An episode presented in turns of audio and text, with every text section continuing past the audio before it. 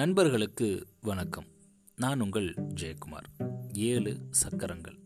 எப்படி வாகனங்கள் ஒரு இடத்துலேருந்து இன்னொரு இடத்துக்கு இயங்குவதற்கு சக்கரங்கள் மிகவும் உதவியாக இருக்கோ அதே மாதிரி மனிதன் ஒரு பரிமாணத்திலிருந்து மற்றொரு பரிமாணத்துக்கு நகர்த்தி செல்வதற்கு இந்த சக்கரங்கள் ரொம்பவே உதவியாக இருக்குது உடம்பில் நூற்றுக்கணக்கான சக்கரங்கள் இருக்கிறதா சொல்லப்படுது. இருந்தாலும் நாடிகள் சந்திக்கும் மையங்களை ஏழு சக்கரங்களாக பிரிச்சிருக்காங்க.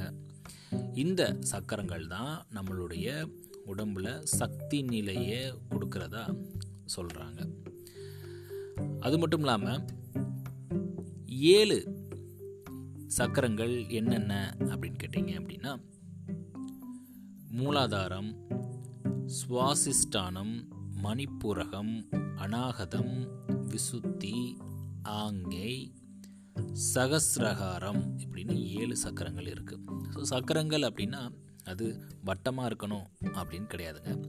இந்த சக்கரங்கள் முக்கோணமாக இருக்கிறதா இவங்க சொல்கிறாங்க ஏன் அப்படின்னா இது வந்து நம்மளுக்கு சக்தி நிலையை ஏற்படுத்தி நம்மளுக்கு வளர்ச்சியை கொடுக்கக்கூடியது. அதாவது இவ இவ வந்து இது வந்து எப்படின்னா சக்தி நிலை ஏற்பட்டு வளர்ச்சிக்கேற்ப அவை நகருமா? அதனால தான் இதை சக்கரங்கள் அப்படின்னு இவங்க அழைக்கிறாங்க.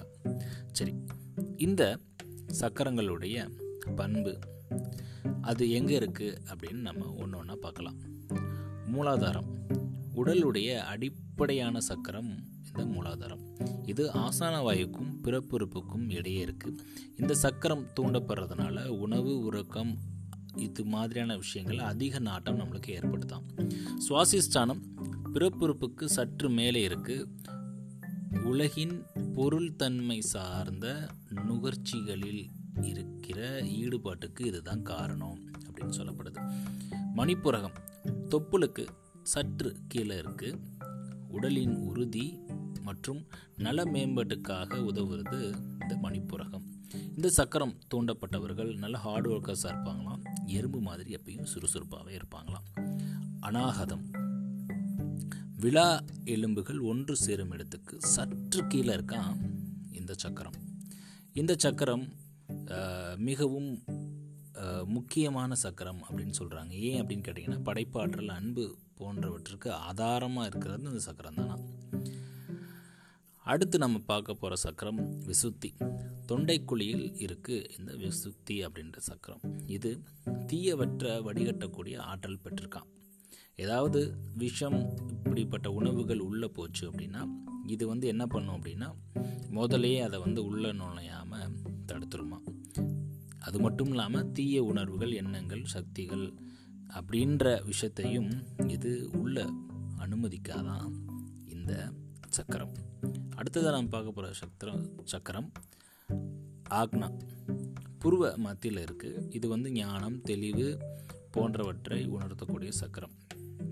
விஷுத்தியை பொறுத்தவரை அந்த சக்கரம் தூண்டப்பட்டவங்க அதிக ஆற்றலோட திகழக்கூடியவங்க.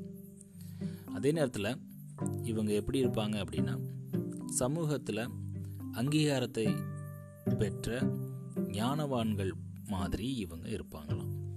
அடுத்ததாக நாம் பார்க்க போகிற சக்கரம் சகசிரகாரம் உச்ச நிலையில் பிறந்த குழந்தைகளுக்கு மட்டும் தலையில் அந்த ஒரு சாஃப்டான இடம் இருக்கும் பார்த்தீங்களா அதுதான். இந்த சக்கரம் பரவச நிலையை தரக்கூடியது. எப்போதும் ஒரு விதமான பரவச நிலையிலே இருக்கிற தன்மை. இதைத்தான் நம்ம சகஸ்ரகாரம் அப்படின்னு நம்ம சொல்கிறோம் இப்படி ஒவ்வொரு சக்கரங்களும் நம்ம உடம்புல இருக்குது ஸோ இந்த மாதிரியான சக்கரங்களை நாம் தூண்டுறப்போ நம்மளுக்கு உடல் சரியான விதத்தில் இயங்கும். முதலே சொன்ன மாதிரி மனிதன் ஒரு பரிமாணத்திலேருந்து அடுத்த பரிமாணத்துக்கு இயங்குவதற்கு இந்த ஏழு சக்கரங்களும் உதவியாக இருக்குது நன்றி நண்பர்களே மீண்டும் நாளை இன்னொரு பதிவில் உங்களை சந்திக்கிறேன். ஏழு சக்கரங்கள்.